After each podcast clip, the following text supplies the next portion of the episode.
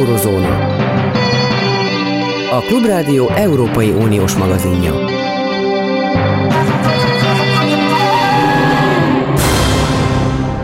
Jó napot kívánok, Zentai Péter vagyok. Egy nagy háború közepette, Angliában válság, Olaszországban válság, energiaválság. E, a telefonban Olaszországból jelentkezik Szalai Máté, egyébként középkeleti szakértő, de Olaszországban kutat. Jó napot kívánok! Jó napot kívánok! E, ezért most nem rögtön a közel-kelet és a háború összefüggés, a ukrán háború összefüggéseiről kérdem először, hanem arról, hogy ott Olaszországban úgy érzi-e, hogy e, nagyjából megfelel az a nyugati friss vélekedés, hogy Anglia az új Olaszország, vagy és mind a kettő egy nagy káosz, vagy valahogy mondják, hogy kaszinó, egy kupleráj. E, így érzi-e, hogy van valamiféle nagy komoly ilyen borzalom mind a két országban?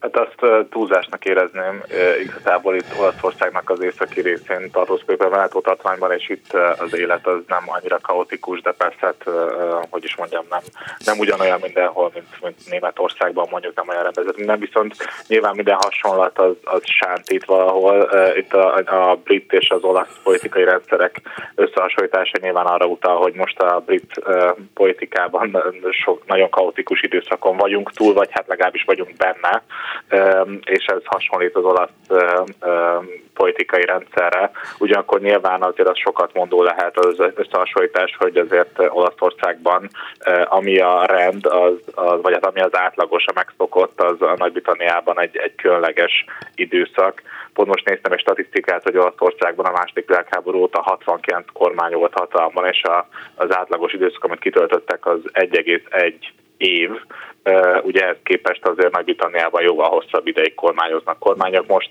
nyilván ez a pár hét ez, ez, ez egy, egy ellenpélda ebben, de hát ez nem válik remélhetőleg rendszer szintűzé. Olyannyira, hogy én most nem az 50-es évek közepén születtem, és én fel tudom sorolni 1960-tól emlékeimből, hogy kik voltak az angol miniszterelnökök. Tehát olyan kevés volt, ezzel szemben a, a, ki tudja, hogy há, ez alatt az idő alatt, amit én föl tudok sorolni, az az 70 e, olasz miniszterelnököt kellene megjelzni, valóban, de minden esetre aggodalomra ad okot azoknak, akik azt szeretnék, hogyha a nyugat egységesedne. Akik azt szeretnék, hogy a nyugat egységesedne, azokat aggodalommal tölti el, hogy mintha Irán eh, szinte gyakorlatban is belépett az orosz-ukrán háborúba. Ön ezt a kifejezés, hogy belépett Irán a háborúba, elfogadja-e, illetőleg hogyan tudja pontosítani, hogy megértsük, hogy mi ez, hogy iráni eh, drónok eh, minden esetre ott vannak Kiev felett, és or- ukrán embereket ölnek meg? De azt gondolom, hogy ez egy, ez egy korrekt leírása a helyzetnek. Igazából a kollégáimmal már ugye a háború kitörése, az ukrajnai háború kitörése óta kutatjuk azt, hogy a nemzetközi társadalom tagjai azok hogyan reagálnak a, az eseményekre, és hát azt lehet látni, hogy a, a legtöbben Európán kívül valamilyen egyensúlyozó magatartást végeznek, tehát nem, nem szakítják meg egyik oldalal sem a kapcsolatukat, és nem állnak bele teljesen egyik oldalnak a támogatásába támogatásába sem. Nagyon kevés olyan ország van, ami annyira elkötelezett lenne most Oroszország mellett, mint Irán, ami azért egy elég nagy szó szerintem. Ugye a háborúban azt lehetett látni, hogy a kitörésítő kezdve Belarus egy nagyon fontos szerepet játszott az orosz támogató oldalon, és, és különböző módokon aktívan segítette az orosz felet. Hallhattunk arról, hogy, hogy Szíriából is jön támogatás, konkrétan milíciák, harcosok formájában, és hát ugye néhány ország ezen túl még diplomáciai módon is megtámogatta az oroszok álláspontját mondjuk az ENSZ közgyűlésében, vagy az ENSZ biztonsági tanácsában különböző szavazásokon keresztül. Na most Irán eddig ebbe a kategóriába tettük, vagy hát ebben a kategóriába tartozott, tehát akik, akik diplomáciai módon támogatják Oroszországot. Most az elmúlt hónapokban ez megváltozott, és egyértelműen látható az, hogy az oroszok e, iráni drónokat használnak föl, e, nem is rosszakat egyébként arra, hogy, hogy az ukrán városokat bombázzák, illetve azt lehetett most már hallani, hogy iráni, legalábbis az amerikai álláspont szerint iráni kiképzők és technikusok is jelen vannak a Krimfél szigeten, akik segítenek ezeket a drónokat használni.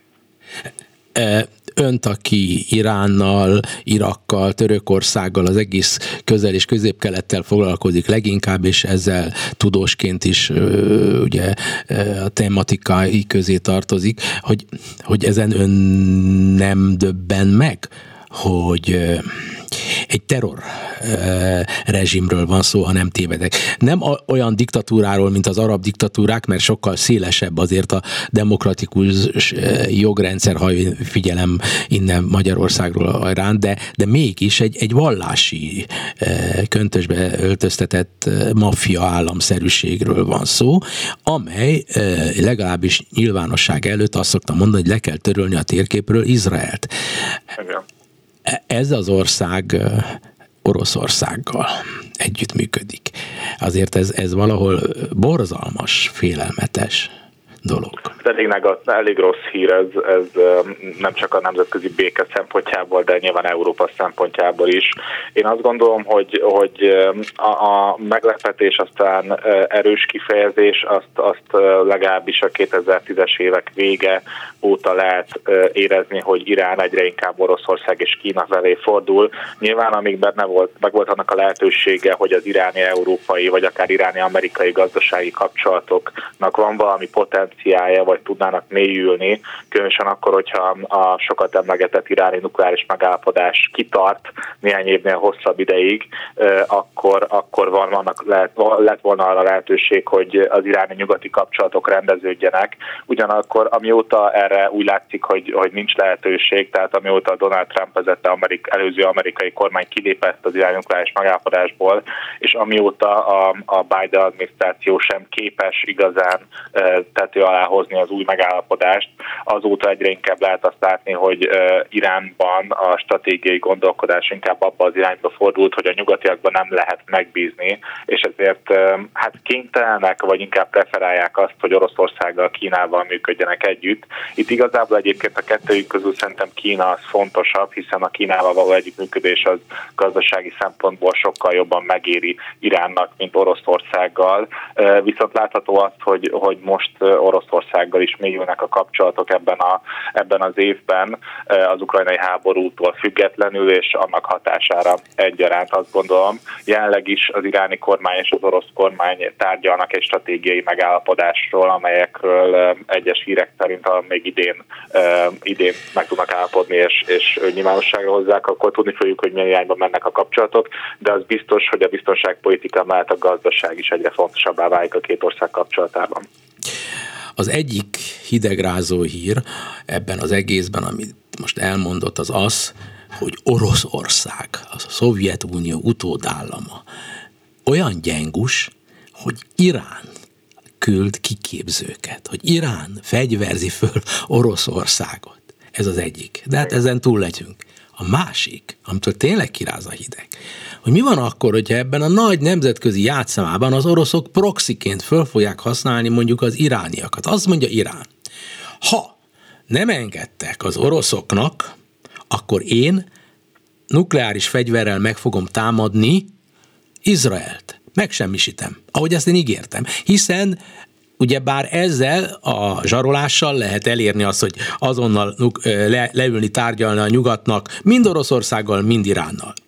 Iránnak a vezetői között igenis elképzelhető, hogy vannak totál őrültek, igazi öngyilkosok, akik teljesen komolyan veszik, hogy Allahnak tetszik, ha ezt az zsidó államot szétbombázzák és megsemmisítik. Tehát az egész abszurd és drámaian súlyos, szavakat nehéz találni, és amennyiben az izraelek nem akarják megvárni, hogy ő rájuk egy iráni atomfegyver irányuljon, ők fognak és preventív támadást intéznek Irán atomterjedésítménye ellen, és ezáltal világháború lesz. Igen, én azt gondolom, hogy, hogy Oroszország remélhetőleg ennél racionálisabban látja a képet, de persze mondjuk az ukrajnai háború vagy Ukrajna megtámadása után nehéz teljes racionalitást feltételezni Moszkva részéről. Minden esetre én azt gondolom, hogy, hogy a világ és különösen a világnak ez a része, a közel-keleti térség az nem egy ilyen bipoláris, tehát egy kétosztatú világ felé halad, tehát az, hogy Oroszország Iránnal együttműködik, az nem jelenti azt, hogy Oroszországnak Izrael ne lenne nem maradna egy fontos partnere.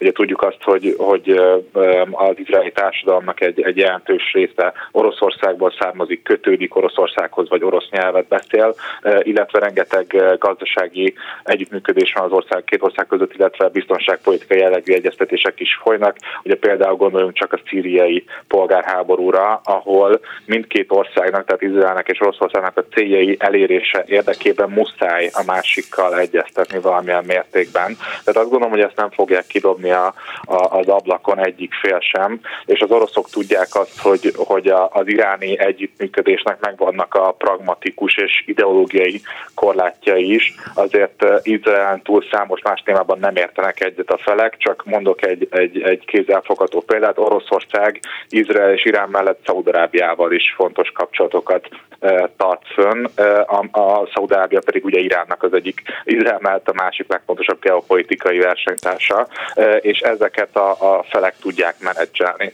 Hozzáteszem egyébként zárjában, hogy Kína nagyon hasonló játékot játszik a térségben, és próbál mindenkivel együttműködni. Nyilván ez a, ez a lebegés, a geopolitikai konfliktusok feletti lebegés, ez, ez, ez egy darabig fenntartható, amíg nem lesz Oroszország és Kína is olyan mértékben részese a közel-keleti biztonságpolitikai rendszernek, mint mondjuk az Egyesült Államok, amely már nem tudna ilyen szerepet játszani. Igen, én tökéletesen értem és felvilágosított arról, hogy tegyem helyre a fogalmazásomat, úgyhogy én most helyre teszem. Én azt gondolom, hogy nem arról van szó, hogy Izra- Irán valóban bevetne atomfegyvert, bár még azt sem tartom kizártnak némely őrült meg tudja ezt csinálni. De ahogy az oroszoknál már senki sem veszik komolyan nyugati részről igazából a Medvegyevre, ki, Medvegyevre kiosztott szerepet, hogy mindig az, hogy jön a nukleáris fegyver, de ezt nem, nem, nem hiszik el a nyugatiak. De ha Irán mondja, akkor ezt egy fokkal lehet komolyabban venni, és az oroszok kioszthatják ezt a nukleáris fenyegető szerepet azért, hogy zsaroljanak, tehát hogy, hogy megadják magukat a nyugatiak, hogy az ottani közvélemény még inkább föllázadjon a saját kormányaik ellen, hogy minden áron rá nyomás gyakoroljon a kormányokra, hogy egyezzen ki, és adja be a derekát a kiknek, a, a, az oroszoknak, illetőleg az irániaknak, és Izraelnek a cselekedetei pedig kiszámíthatatlanok, mert ott valóban egzisztenciális félelemről van szó. A másik pedig, hogy Irán eközben ellenségessé vált némely volt szovjet köztársasággal szemben jelesül Azerbajdzsánnal Iránnal szemben úgy fogja föl Irán a saját borzalmas drámáját, ami az országon belül zajlik, mintha az azeriek, a törökök és az izraeliek összefogtak volna az iráni rendszer megdöntése érdekében. Igen, ez, ez egy nagyon érdekes forgatókönyv, és azt gondolom, hogy itt az azeri örmény válság kapcsán talán szerintem jobban érezhető az, hogy itt, itt milyen, milyen következményekkel járhat ez a, ez a kapcsolat. Ugye ebben az esetben azt láthatjuk, hogy Azerbajdzsánnak ugye van egy évtizedek óta fenn fenn, fennálló geopolitikai konfliktus Örményországgal, és az elmúlt években nagyon felbátorodott Örményországgal szemben, többek között azért is, mert Oroszországnak a szerepe, a súlya, a befolyása az csökken ebben a dél térségben, és ezért egyre nagyobb a, a, a, a mozgástere az egyes államoknak, plusz Azerbajdzsán rengeteget költött ugye a hadseregének a fejlesztésére, és most már ö, ott, ott tartunk, hogy, hogy Azerbajdzsánban már fölmerül az, hogy Örményországnak azt a, a déli részét, ami, amin keresztül összekötetésbe áll Örményország Iránnal, ezt a részt, ezt Azerbajdzsán lehet, hogy elfoglalná, vagy, vagy oda benyomulna, és így kötné össze a saját területeit, hiszen Azerbajdzsánnak van egy kis enklávéja Örményországnak a nyugati részén, illetve így kötné össze a saját országát Törökországgal. Ugye ez a, ez a fejlemény az Irán számára nagyon negatív fejlemény lehet, és ez, ez szűkíteni a mozgásterét, és és itt is lehet valamilyen együttműködés egyébként Oroszországgal, hiszen történelmleg is azt látjuk, hogy Oroszország, Örményország és Irán az jobban tudnak kommunikálni egymással, mint, mint mondjuk Azerbajdzsánnal, amivel való kapcsolataik azok, azok nagyon sok szempontból terheltek. Mindenesetre itt megint szerintem azt lehet látni, hogy, hogy itt Oroszországnak a, a befolyása az egyértelműen csökken, mint ahogy a közel térségében is, és azt gondolom, hogy, hogy Oroszország már egyre kevésbé tudja kiátszani ezeket a kártyákat a világpolitikában. Talán ezt meg nem látjuk annyira erősen, hiszen az ukrajnai háborúnak a hírei azok lefoglalják most a nemzetközi közön figyelmét, de rengeteg olyan apró jel látható, amiből arra következtetünk, hogy a, a, a tágabb eurázsiai régióban számos ország érzékeli azt, hogy Oroszország gyengül, és ezt megpróbálják kihasználni a saját előnyeikre. Uh-huh. Egyébként ön hogy látja, hogy az oroszok úgy hagyták szétesni a, a Szovjetuniót annak idején, hogy nem hagytak ott ügynököket, beépített embereket, például Azerbajdzsánban, például a bármelyik közép-ázsiai országot említhetném, és úgy gondolja, hogy Izraelben, ahhoz az egymillió vagy mennyi orosz származású zsidó között nincs orosz ügynök? Tehát én csak azért kérdezem ezt, mert én úgy tudom, hogy éppen látogatóban járt, vagy, vagy turistaként nem tudom, Izraelben is, és ott helyben szerzett tapasztalatokat. Tehát, hogy, hogy ezekben az országokban, akármelyikről van is szó, de oroszok élnek, azok nem egyfajta ilyen trójai falóként tudnak viselkedni az adott országokon belül, legalábbis egy részük. Hát egy részük lehet, hogy úgy tud viselkedni, és abban biztos vagyok, ahogy mondta, vagy ahogy, ahogy a kérdés megfogalmazta, hogy ügynökök biztos, hogy vannak ezekben az országokban. Azt nem tudom, hogy ezeknek a súlya stratégiai mértékűje, illetve ugye egy másik országnak a befolyásolására az, az ilyen ügynökök használata aztán az egyik legdurvább eszköz ennél, ennél azért sokkal kifinomultabb eszközei lehetnek Oroszországnak, meg másoknak is. Én azt gondolom, hogy Izraelben is és más országokban is megvan az a a, szavazóbázis, vagy az a társadalmi réteg, amelynek, amelynek az érdekei vagy értékei mondjuk jobban egybeesnek Moszkváéval, mint más országokéval, és ezért ők nyilván a, a, a, a saját országuk politikájában való részvételen keresztül tudják befolyásolni az ország külpolitikáját, és hát Izraelben azt láthatjuk most, hogy a belpolitikai folyamatok, a belpolitikai dinamikák is abba az irányba mennek, hogy, hogy, hogy orosz párti hangokat is láthatunk láthatunk talán egyre erősebben az elmúlt időszakban. Ugye jelenleg, ahogy Izrael következő választásokra készül, most továbbra is meg a választásokig egy, egy koalíciós kormányzat vezeti az országot, és ebben nagyon sok ideológiájú párt kapott helyet, és hát azt lehet látni, hogy a koalíción belül sincs egyetértés az ukrajnai háború kapcsán.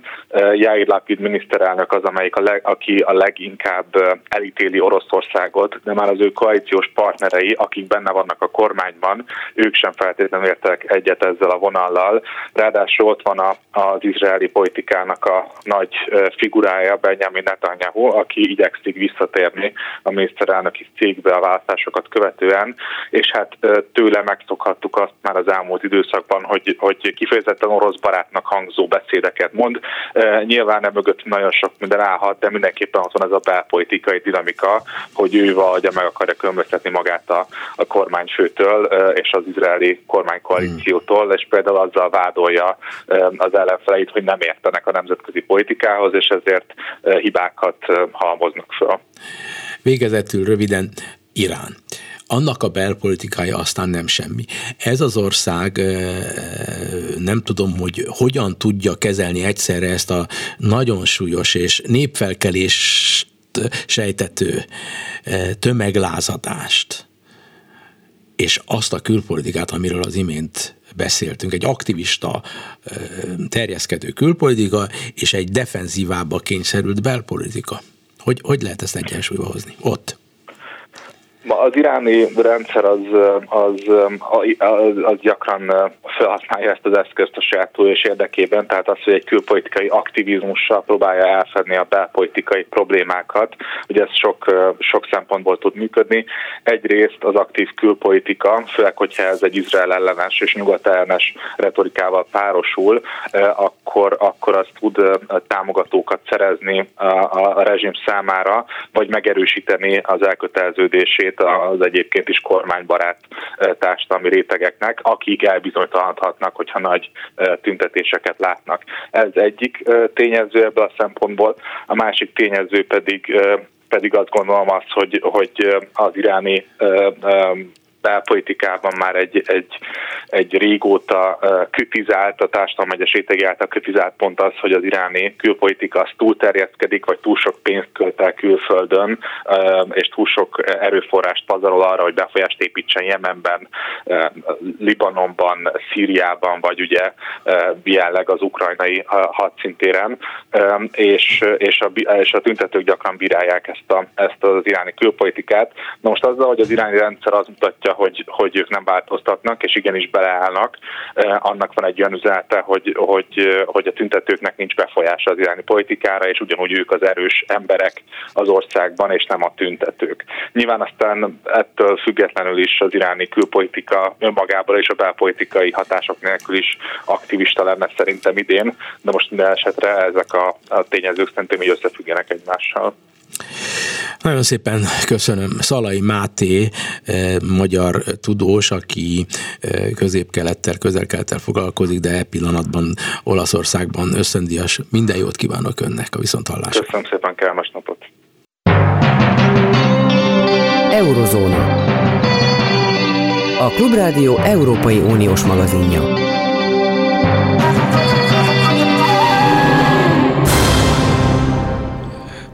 Az Egyesült Államok akár akarja, akár nem, az én megítélésem szerint egyre inkább bele kell, hogy bonyolódjék az ukrán-orosz háborúba, az én elképzelésem az, hogy azért kényszerül ebbe, mert az oroszok kényszerítik be őket.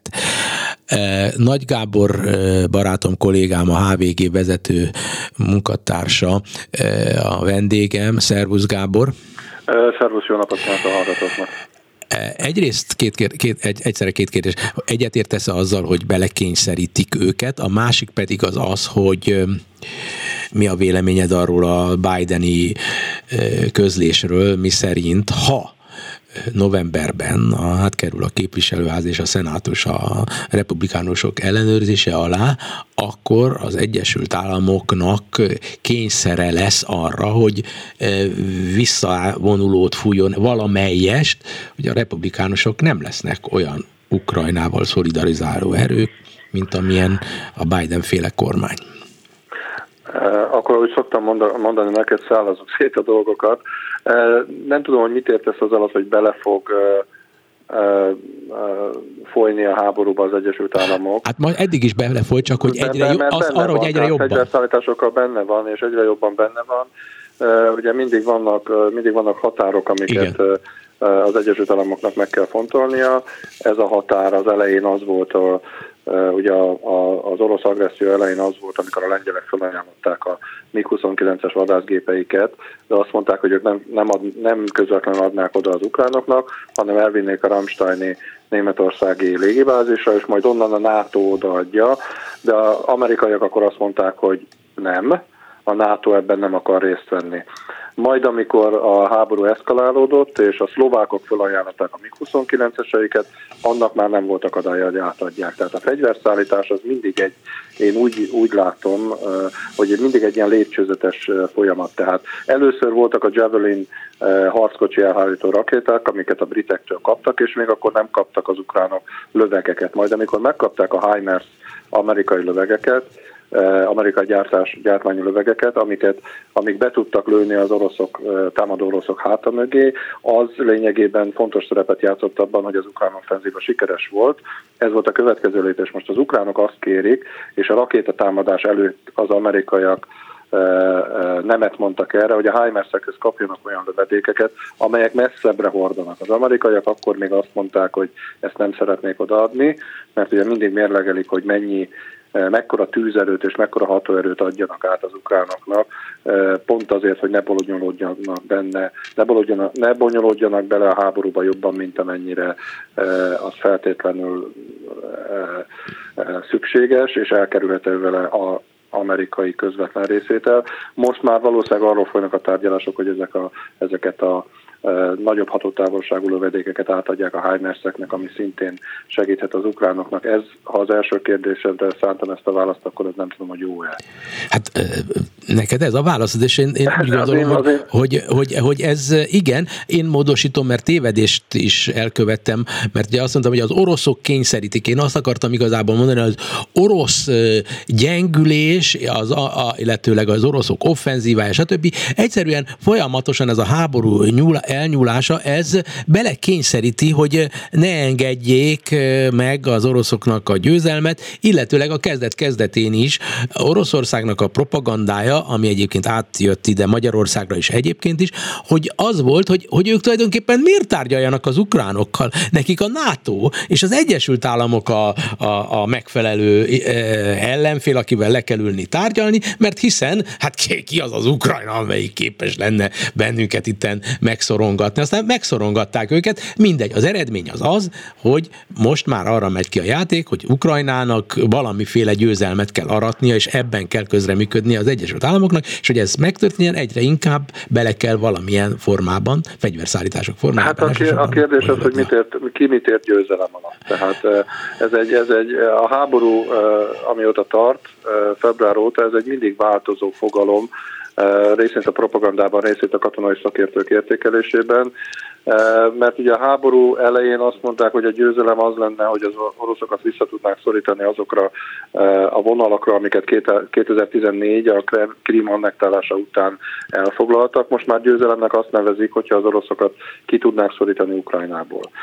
Ugyanígy változik a győzelem meghatározása valószínűleg Oroszországban is, de hát a kérdés az, hogy tulajdonképpen mi történhet, hiszen ez egy elcsépelt közhely, és nálunk sokkal okosabb emberek megfogalmazták azt, hogy ha egy háborút valaki elkezd, akkor az soha nem megy a tervek szerint, és nem úgy alakul, ahogy azt eltervezték, sem a támadó, sem a megtámadott fél gyakorlatilag nem tudja kiszámítani. Tehát ebben az értelemben igen, továbbra is az a, visszatérve arra, amit mondtál, hogy a kommunikáció Moszkvában mindenképpen az, és Magyarországra, a magyar kormány álláspontjára mindenképpen átszivárgott, hogy itt, ki, hogy itt nem Oroszországnak és Ukrajnának kellene tárgyalni, hanem Oroszországnak és az Egyesült Államoknak, amit egyébként az Egyesült Államok elutasít, mondván, hogy igenis Oroszország és Ukrajna közötti ez a konfliktus. Igen.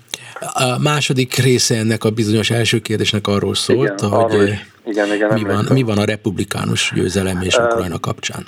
Kevin McCarthy, eh, aki most a republikánus frakcióvezető a képviselőházban, és hogyha november 8-án megfordulnak az erőviszonyok, akkor Nancy Pelosi helyett a képviselőház elnöke lesz. Ő most a héten azt mondta nagy nyilvánosság előtt, hogy eh, amennyiben ők megszerzik a, a többséget a képviselőházban, akkor nem lesz egy ilyen eh, aláíratlan csekk a továbbiakban az ukránoknak, hogy annyit kapnak, amennyit kérnek. Természetesen most sem annyit kapnak az ukránok, amennyit kérnek, de lényegesen kevesebb pénz pénzt szánnak az ukránoknak. A hivatalos indoklás az az, hogy hát erre a pénzre Amerikának van szüksége, nem pedig arra, hogy egy ilyen távoli háborút minden mérték nélkül támogassanak. És itt a hangsúly a republikánus érvelésben legalábbis, amit Kevin mccarthy mondanak, az a minden mértékben támogatás, hiszen azt a republikánusok sem mondják, hogy hagyni kellene Oroszországot győzni, jelentsen a győzelem bármit is. Ők igazándiból azt mondják, hogy, hogy azt a fajta Bianco csekket nem, hajland, nem lesznek hajlandóak kitölteni Ukrajnának, amit eddig kitöltöttek, és ebben az értelemben. Igaz az a Biden-féle állítás, amit idéztél a, kérdés, a kérdésed második részében, hogy igen, változni fog Amerika hozzáállása Ukrajna támogatásához, de változni csak január 3-ától fog, amikor majd, majd az új képviselőház, ha abban republikánus többség lesz, hivatalba lép. Azok a republikánus törvényhozás jelöltek, akiknek esélyük van a győzelemre személy szerint, ezek többségükben trumpista republikánusok? Nagy számban, nem nagy számban trumpista republikánusok, aminek van egy egyszerű magyarázata, hogyha megnézzük a közüleménykutatásokat, akkor a republikánusok körében 70 és 80 százalék közötti felméréstől és héttől és hónaptól függ függően Donald Trump támogatottsága, tehát nagyon nehéz annak a republikánusnak nyer, megnyerni az amerikai szisztémában a lehetőséget, hogy egy demokratával szemben elinduljon, aki nem mondja legalábbis látszatra azt, hogy ő Trump hívének számít, különösen az olyan államokban, középnyugaton és délen, ahol annyira le vannak már osztva a képviselőházi mandátumok nagyon sok helyen, hogy aki elnyeri a republikánus mandátumot, republikánus lehetőséget, az nagy eséllyel elnyeri a mandátumot, hozzáteszem a demokrata oldalon ugyanúgy, ugyanígy vannak választókörzetek, de az, hogy ennyi trumpistát látunk most indulni a képviselőházért, képviselőházi helyekért, ez azt jelenti, hogy a párt még mindig kitart Donald Trump és azok a jelöltek jönnek föl, és sokkal többen lesznek a képviselőházban, mint amennyien jelenleg vannak, akik nem csak azt támogatják, hogy Donald Trumpot kedvelik, hanem nagyon sokan közülük kötik az ebet a karóhoz, hogy a 2020-as elnökválasztást elcsalták. De miféle vércsap lesz akkor Amerikában, hogyha a, a törvényhozás tagjainak egy nem jelentéktelen része azt mondja, hogy ez az egész egy csalás? Nem csak a képviselőházra kell figyelni. Nem, én a szenátusról is beszélek, én az egész... Nem, és még csak nem is a szenátusról, ugyanis a, a választási eredményeket az egyes szövetségi államok hagyják jóvá és érvényesítik, mert ugye az Egyesült Államokban nem egy választást kell nyerni, hanem 51-et az 50 szövetségi államban és Washingtonban a fővárosban meg még persze Puerto Rico-ban, de mindegy is. E, e, az egyes szövetségi államokban arra is kell figyelni, hogy ki lesz a kormányzó, és ki lesz a helyi adminisztráció e, irányítója, Secretary of State. Tehát ők azok, akik meg fogják határozni a választás feltételeit 2024-ben, hogy milyen körben lehet levélszavazás, hogy milyen körben lehet előrehozott szavazás, és egyáltalán hogyan kell a szavazást lebonyolítani, a szavazatokat ellenőrizni, újraszámlálást elrendelni. Ebben az értelemben kell figyelni nem csak a képviselőházra és nem csak a szenátusra, hanem arra is, hogy a különböző helyeken éppen milyen kormányzók kerülnek hatalomra. Tehát nagyon sok szintéren zajlik ez a politikai küzdelem, és ez valóban egy trumpista republikánus párt és egy demokrata párt nagyon leegyszerűsítve egy trumpista, a republikánus párt és egy demokrata párt között zajlik. De én még inkább makróba mennék, és azt kérdezem okay. tőled, hogy bent vannak a képviselőházban, a szenátusban olyanok, akik úgy nyerték meg az új mandátumot, hogy azt mondták, hogy csalás volt a 2020-as elnökválasztás, Biden nem legitim elnöke az amerikai Egyesült Államoknak. Ha ez a Biden bármit csinál, a fejére áll, avagy eszkalálja a háborús részvételét az Egyesült Államoknak olyan kényszerből, amit te meg én innen nézve teljesen legitimnek tartaná, hogy ezt kell csinálnia Amerikának a világ érdekében, ők azt mondják, hogy az az elnök, aki azt csinálja, az nem az Egyesült Államok elnöke. Akkor mi van? Hát eh, tulajdonképpen ehhez még csak azt se kell mondaniuk, hogy a, a Joe Biden nem az Egyesült Államok elnöke, mert nem legitim módon nyerte meg a 2020-as elnökválasztást. Nekik elég az, és a republikánusoknak is elég az, hogyha egy demokrata elnök van a Fehérházban, és enyém a képviselőház, ne adj Isten még a szenátus többsége is, akkor mindent megteszek azért, hogy keresztbe tegyek neki, hogy semmilyen programot ne tudjon megvalósítani, se belpolitikait, se külpolitikait, mert gyakorlatilag azon dolgozom, hogy előkészítsem a saját jelöltem sikerét 2024-ben. Ez ma már egy fura szó rá, mert nem, nem szívesen használom rá ezt a szót, hogy normális dolognak tűnik, mert nem normális dolognak tűnik, de egész egyszerűen az amerikai társadalom az ezredforduló óta annyira szétszakadt, hogy az a fajta bipartisanship, amiről szoktunk beszélni, és még az idősebb George Bush idején, sőt Bill Clinton idején is működött, amikor a republikánusok és a demokraták együtt tudtak működni, ma gyakorlatilag nem létezik. De hát ugye amikor volt, te is ott voltál, meg én is, Amerikában a Hillary Clintonéktől kezdve a többiek mind mögé álltak. Ki mögé? Az fiatalabb George Bush mögé, szeptember 11-e és mondjuk 2014 között. Ez természetes volt. Ez az amerikai normalitás. Én értem, hogy már ez a normalitás megszűnt. De ne arra, most itt van a, egy világháborúban fenyegetett... 2000 2008 között 2014-ben már Bocsánatot kérek, vissza. 2008 igen, 2001 és 2004, 2008 között. Most ennek igazad van, hogy precízen kell kifejezni magunkat, és vissza is vonom, tehát elnézés 2001 és 2008 között. Most a világban egy világháborúval fenyegető háború zajlik. Az Egyesült Államokban e, szovjet ügynökök azok, vagy orosz ügynökök az én szememben azok, akik nem fognak a Biden mögé állni ebben az esetben, hogyha Ukrajna ügyében nem azt fogják támogatni, amit a Biden akar. Hát, ez nem amerikai mondjak, belpolitika. Ez a, most, most, most mit mondjak, ez a te véleményed, ettől, igen, ettől igen. függetlenül működik az amerikai Ez világos. De te, te nem úgy látod, hogy ez a... Te ezt nem úgy látod, hogy, hogy ez abszurditása lenne, az a világtörténelem abszurditása, legnagyobb abszurditása? Nem használnék ilyen jelzőket, hogy legnagyobb, de mindenképpen azt mutatja, hogy az amerikai belpolitika ebben az értelemben a két párt küzdelmében a republikánus szempontból mindenképpen elsőbséget élvez azzal szemben, hogy a világban éppen mi zajlik. Ha most megnézzük a, a közöleménykutatásokat, a New York Times ezen a héten közölt egy közöleménykutatást, ami egészen friss a november 8-ai félidős választás elé, az azt mutatja, hogy 49-45 arányban vezetnek a republikánusok a demokraták előtt, és amikor megnézik azt, hogy miért, akkor kiderül azért, mert infláció van, és azért, mert a, a, az üzemanyag drága. Ennyi. Tehát a külpolitika, a, most te, is láthattad még a, ebből a szempontból a mostanihoz képest boldogabb időkben is, eh, amikor látszott együttműködés a két párt között, a külpolitika valahol, a, ha nem volt éppen szeptember 11-e, vagy öbölválság, vagy öbölháború, vagy afganisztáni háború, valahol a negyedik, ötödik helyen volt eh, az amerikai választópolgár gondolatában, és sajnos Ukrajnát is beleértve most is ott van.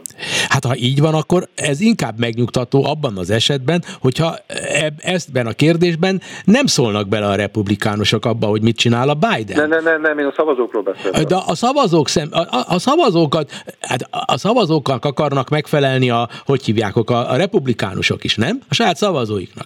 Ha a saját igen, szavazóiknak igen, nem ezért, lényeges ezért, az Ukrajna, akkor ezért, hagyniuk kellene a fenébe a, a, a, a, erről való pofázást, mert ezzel csak ártanak a világnak. Nem, a, a, most visszatérek az elejére a Kevin McCarthyhoz.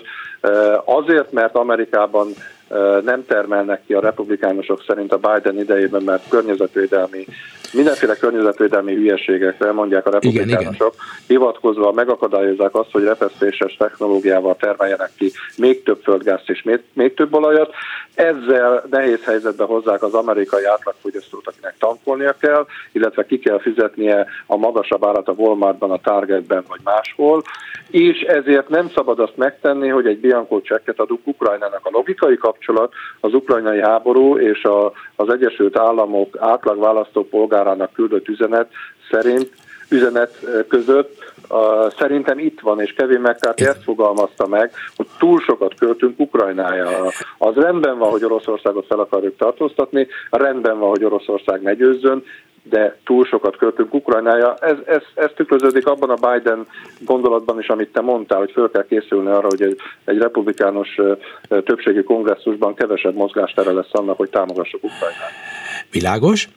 Utolsó ebben a tekintetben utolsó kérdésem, hogy Donald Trump személyesen mond-e bármit is Ukrajna-Oroszország ügyében, mert azt tudom, hogy az ő egyik szócsöve, ez a Carlson, milyen Carlson ő? Tucker Carlson. Tucker Carlson, eh, kvázi olyan szövegeket szokott nyomni ez ügyben, mint nálunk a eh, Bencsik úr, vagy nem tudom, hogy hívják ezeket az urakat, akik szoktak a magyar kormányzati televízióban, így vagy úgy, de nem ukrán oldalon megszólalni. Ebben az értelemben Trump körülbelül olyan úgy viselkedik Putyinnal kapcsolatban, és elnézést a párhuzamért, ahogy a Kim Jong-unnal kapcsolatban viselkedett. Ugye Kim Jong-unnal úgy indult a viszonya, hogy egy raketment, tehát gúnyolta, majd amikor úgy tűnt, hogy egy külpolitikai sikert tud elérni, és valamiféle megállapodás jön létre Észak-Korea és az Egyesült Államok között, akkor hirtelen a legjobb barátok lettek. Tehát Trump mindig azt nézi, neki miből származ előnye. Putyinnal kapcsolatban Trump két homlok egyenest ellenkező dolgot szokott mondani, hogyha megnézzük, hogy miket mond, de ez minden más témában előfordul vele, hozzáteszem. Az egyik az azt mondja, hogy hogyha én lennék most az elnök, akkor Trump, akkor bocsánat, akkor Putyin nem merte volna megtámadni Ukrajnát, mert attól tartott volna, hogy én oda csapok neki. Ez az egyik dolog, mert én olyan kemény legény vagyok. A másik dolog pedig az, hogyha én elnök vagyok, akkor Putyin nem támadta volna meg Ukrajnát, mert mi megbeszéltük volna. Tehát Trump egyszerre tudja ezt a két álláspontot képviselni, igazándiból egyik sem hihető, mert ő az egész elnökségét úgy uh, vitte végig, hogy mi az, ami számára fontos. Hol ez volt fontos, hol az volt fontos. Tehát te kizárod azt a harmadik opciót, hogy így vagy úgy, de ő e, valamilyen oknál fogva, e, hát mondjam így, bedolgozik Putyinnak. Hát olyan értelem, mint, mint Berlusconi semmiképpen, tehát megint csak, hogy mondjak egy párhuzamos példát. Tehát most zajlik annak a vizsgálat, hogy ez az elhíresült stíl dosszi, amit összeállítottak arról még annak idején a választási kampány végére időzítve, hogy milyen üzletei voltak Donald Trumpnak Moszkvában, van erről a kompromat, Erről a dosszéről kiderült, hogy hát nem igazán tényeken alapszik.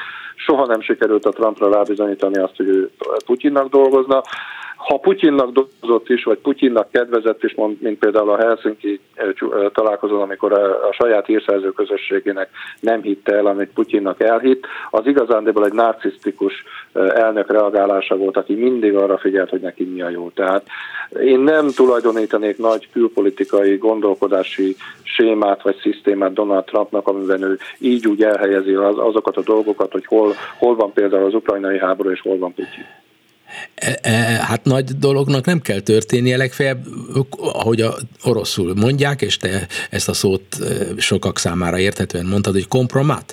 Ez az ember a Szovjetunió idején és később is járt réges-régen Oroszországban, és rengeteg olyan nem volt külföldi vendég, Szovjetunióban, akit ne nyomoztak volna, akiről nem készítettek volna magánéleti fotókat, akikről nem csináltak, nem hallgatták le. Azt ki lehet zárni, hogy ő róla nincsenek adatok, és az ő élete nyilvánvalóan olyan, amilyen, Amerikában is tudjuk, hogy milyen életet élt, ha ő neki megvannak Moszkvában azok a képek, azok, amelyekre eh, azt lehet mondani, hogy az amerikai közönség eh, esetleg eh, haragudna, különösen a vallásos közösség, az istenhívő republikánus közönség, azok meg lehetnek. Tehát zsarolt állapotban lehet. Én, én nem hiszek ebben ezt összeesküvés elméletet. Mi ezt tartod összeesküvés elméletek, hogy mindenkiről hogy csináltak? Hogy Trumpról a... van egy dosszé. Figyelj, Trumpnak azt megbocsátotta a, a hívő közösség, amikor kikerült az a, az a, a, a hangfelvétel, amin el, elmondta, hogy hogy kell bánni a nőkkel. De hát az Trump egy másik dolog. Hát az más, hogyha a Szovjetunióban csinálja ezt a dolgot, mint hogy Amerikában egy, e, mit tudom, milyen öltözőben, baseball vagy valami öltözőben pofázik egy másik emberrel. Szerintem, szerintem ez, ez, ez az összeesküvés elméletek ingoványos talaj, ide biztos nem menni. Jó, de azt nem hiszed el, hogy a Szovjetunióban mindenkiről csináltak ilyet? Mert ha nem hiszed el, utána, utána lehet nézni. Volt szovjet hírszerzők, mind kivétel nélkül elmondják azt, hogy mindenkiről. A Szukárnó elnöktől, a Szuhártó elnökig, a Kádár Jánostól, mindenkiről csináltak. És te ezeket láttad? Az, hogy láttak, vagy nem láttam, egy csomóról tudjuk, hogy létezett, mert például Berlusconi kapcsán ez tudomány, tényszerűen az olasz, ez, ez nem, ezt tudják, hogy van. Tehát ez nem is kérdés. De ezt csak azért mondom, mert hogy miért ne lehetne a, a, a, a, a, nem gondolod azt, hogy Donald Trump, aki, hát, hogy oda jöttek amerikai milliárdosok, hogy mi, az, az, az, nem volt a német német felsővezetésnek olyan ember, akit nem építettek valamilyen formában be, ha nem sikerült, hiszen ezek a Willy Brandtnak a, a, a, a, a lemondása, a Willy Brandt volt? Igen, a Willy Brandtnál a lemondást okozták. Hát ezek mindig így voltak, így működtek. Azóta is így működnek. Én akkor ezt ennyiben rövidre zárom, hogy én nem hiszek abban, hogy Trumpot egy kompromattal fogják. Nem, én, én, de ugyanakkor félhetek tőle, hogyha például én amerikai hát elnök lennék, akkor én félnék, attól rettegnék, hogy mi van, hogyha lét, nyilván ezért jobb nekem félni, mint megijedni, nem? Még, még egyszer mondom, én ezt összeesküvés elméletnek tartom, és nem hiszem, hogy Jó. kompromattal tartják Jó. Jó, de a lényeg az az, hogy, hogy most, tehát ott tartunk, hogy a McCarthy szava a lényeg, tehát hogy az, az Egyesült Államoknak a, a politikai az, az olyan, egy kicsit változhatna. Kicsit változhat. Ugye McCarthy, hogyha azt nézzük, a, a, az, el, az örökösödési sorban a képviselő az elnöke mindig az elnök és az alelnök után következik az alkotmány értelmében. Tehát a, a, a képviselő az elnökének igenis van egy nagyon befolyásos szerepe, főleg, hogyha még meg tudja támogatni magát azzal, hogy a szenátus is ugyanaz a párté. Hát láthattuk, hogy Nancy Pelosi látogatása mekkora felfordulást okozott a tajvani, a Tajvanon, a tajvani kínai és a kínai-amerikai viszonyban. Tehát Kevin McCarthy most már érzi azt, hogy van esélye arra, hogy többség legyen, és elkezdte elmondani azt, hogy mi várható akkor, hogyha valóban az ő kezében lesz a többség irányítása. Hozzáteszem, azért a republikánus párt nem egységes abban a véleményben, amit Kevin McCarthy képvisel. Nagyon sokan, főleg a szenátusban kifejezetten támogatják azt a fajta segítséget, amit eh, Biden elnök jelenleg Ukrajnának ad, és nem gondolják azt, hogy az a néhány tízmilliárd dollár, Eh, ami Ukrajnának eddig elment segítségnek, ami Ukrajnának egy nagy összeg, de az amerikai költségvetés az akár a 700 milliárd dolláros, vagy azt meghaladó katonai költségvetéshez képest azért ez egy apró. Tehát a republikánus párt is megosztott, tehát ne, nem, nem, szerintem nem kell arra számítani, hogy egy 180 fokos fordulatot fog a dolog venni, de, de a hangsúlyok fognak máshová tenni. Igen. Utolsó része, ez biztosan egyedül értesz ebben az országban, mert jobban figyeled az amerikai üzleti életnek a vezetőinek a apró cseprő, de az amerikai és a világ technológiai fejlődése szempontjából fontos fejleményeit. Itt van ez az Elon Musk, ő egy önálló politikai hatalommá lépett elő. Sajnos erre az már kevés idő van, de mondd el nekem, hogy ugye az a rendszer, amit ő Ukrajnának adott, hogy Starlink, amelyikkel ugye e, Ukrajnán belül és más szerencsétlen országokon belül lehet föntartani műholdas internetes re, e, e, dolgokat, összekötetést. Ezt hogy látod, hogy, hogy a magántőke és ez a technológiai külön hatalom, ami egy üzleti hatalomi csoport, ezek most hol vannak ebben az egész ukrán-orosz háborúban? Hát ugye Elon Musknak volt egy olyan felvetése, hogy meg kellene állapodni Ukrajnának akár még némi területveszteség árán és Oroszországgal. Ezen az ukránok nagyon kiakadtak, és a korábban hősnek tekintett Elon Muskot eh, finoman szólva elküldték melegebb éghajlatra. Majd jött az, hogy a Starlinket, ami körülbelül neki, illetve a cégének, a SpaceX nevű cégének a havi 20 millió dollárjába kerül ennek a kapcsolatnak a működtetése, hogy ezt ő nem fizeti tovább. Na most ezt ő zsebből kifizetheti. Igazán az Elon Muskról egy kicsit ugyanazt tudom mondani Donald Trumpról, hogy ő nem csak önálló, hanem önjáró is. Én ezt a szót is használom vele kapcsolatban. Tehát ő is mond valamit, és aztán mondja valaminek az ellenkezőjét, de még azt is elképzelhetőnek tartom, hogy hogy azért szóltak neki, hogy figyelj, ezt ne csináld már, hogy e, e, most szakítod meg, vagy akarod megszakítani ezt a Starlink e, in, műholdas internet kapcsolatot az ukránoknak, ukránoknak, amikor ez lét, a szószoros értelemben létfontosságú számára. Tehát ő is egy kicsit egy ilyen eh, hűbele Balázs módjára szokott nyilatkozni. Szerintem mindkét esetben mind, a, mind az orosz, kössön Oroszország békét Ukrajnával, némi területvesztéssel, mármint Ukrajn területvesztéssel, és nem fizetem tovább a Starlink eh, havi 20 millió dollárját. Mind a két dolog egy ilyen kicsit hűbele Balázs dolog volt ezer ilyen dolgot csinált már Musk is, és aztán visszakozott. Még azt se tartom kizártnak, hogy esetleg beszéltek vele kormányzati körökből, hogy ez nem helyes viselkedés. De azt is mondják, hogy beszélt ő személyesen Putyinnal is. Erről mi a véleménye, mert ő ezt határozottan tagadja? Amit ő tagad, ő azt mondta, hogy Putyinnal február óta nem beszélt. De hát most ennek megint azt mondom, Igen. hogy és jó, csak azért, mert hogy, hogy a, ha Putyin akar vele beszélni, azért ez egy e, fontos dolog. Mindegy. Hát a Putyin so, valószínűleg sok mindenkivel akarna beszélni, kérdés, hogy az, akivel ő akar beszélni, az akar beszélni Putyinnal. Tehát Igen. ez mindig egy nagy kérdés. De mondom, Elon Muskhoz is hozzáteszem azt, eh, persze nem olyan eh, szélsőséges módon önjáró, mint amennyire Trump önjáró, de a maga nemében, mint üzletember azért ő is már beszélt egy-két marhaságot az élete folyamán. Képzeld el, fél percünk van. Azt szokták mondani, hogy az Egyesült Államok eh, egy, egy kvázi polgárháborús állapot felé halad. Te ezzel egyetértesz? Ha a polgárháborút úgy értük, mint ami 1861 és 65 között zajlott, akkor nem. Ha úgy értjük, hogy a két politikai oldal még az eddigieknél is kevésbé fog egymással szót érteni, és azon lesz, hogy a másikat tönkretegye, és azon lesz, hogy az ő jelöltje 2024-ben mindenképpen megnyeri az elnökválasztást, akkor azt mondom, hogy egy ilyen politikai, ha nem is politikai polgárháború, de egy nagyon éles politikai küzdelem ki fog alakulni, amikor az lesz a fontos, hogy minél rosszabb a másiknak, annál jobb nekem. Hm. Hát szörnyű. Nagyon szépen köszönöm, és mű balhékat rendeztem ebben a beszélgetésben, azért a hallgatók átfigyeltek. Én nagyon szépen köszönöm neked, az én pszichológusom, pszichiáterem vagy, köszönöm szépen. Minden jót Nagy Gábornak, a HVG vezető munkatársának, és Balok Kármen, Turi Lui és Bencsik Gyula nevében elköszönök a viszonthallásra. Önök a Klubrádió Európai Uniós magazinját hallották.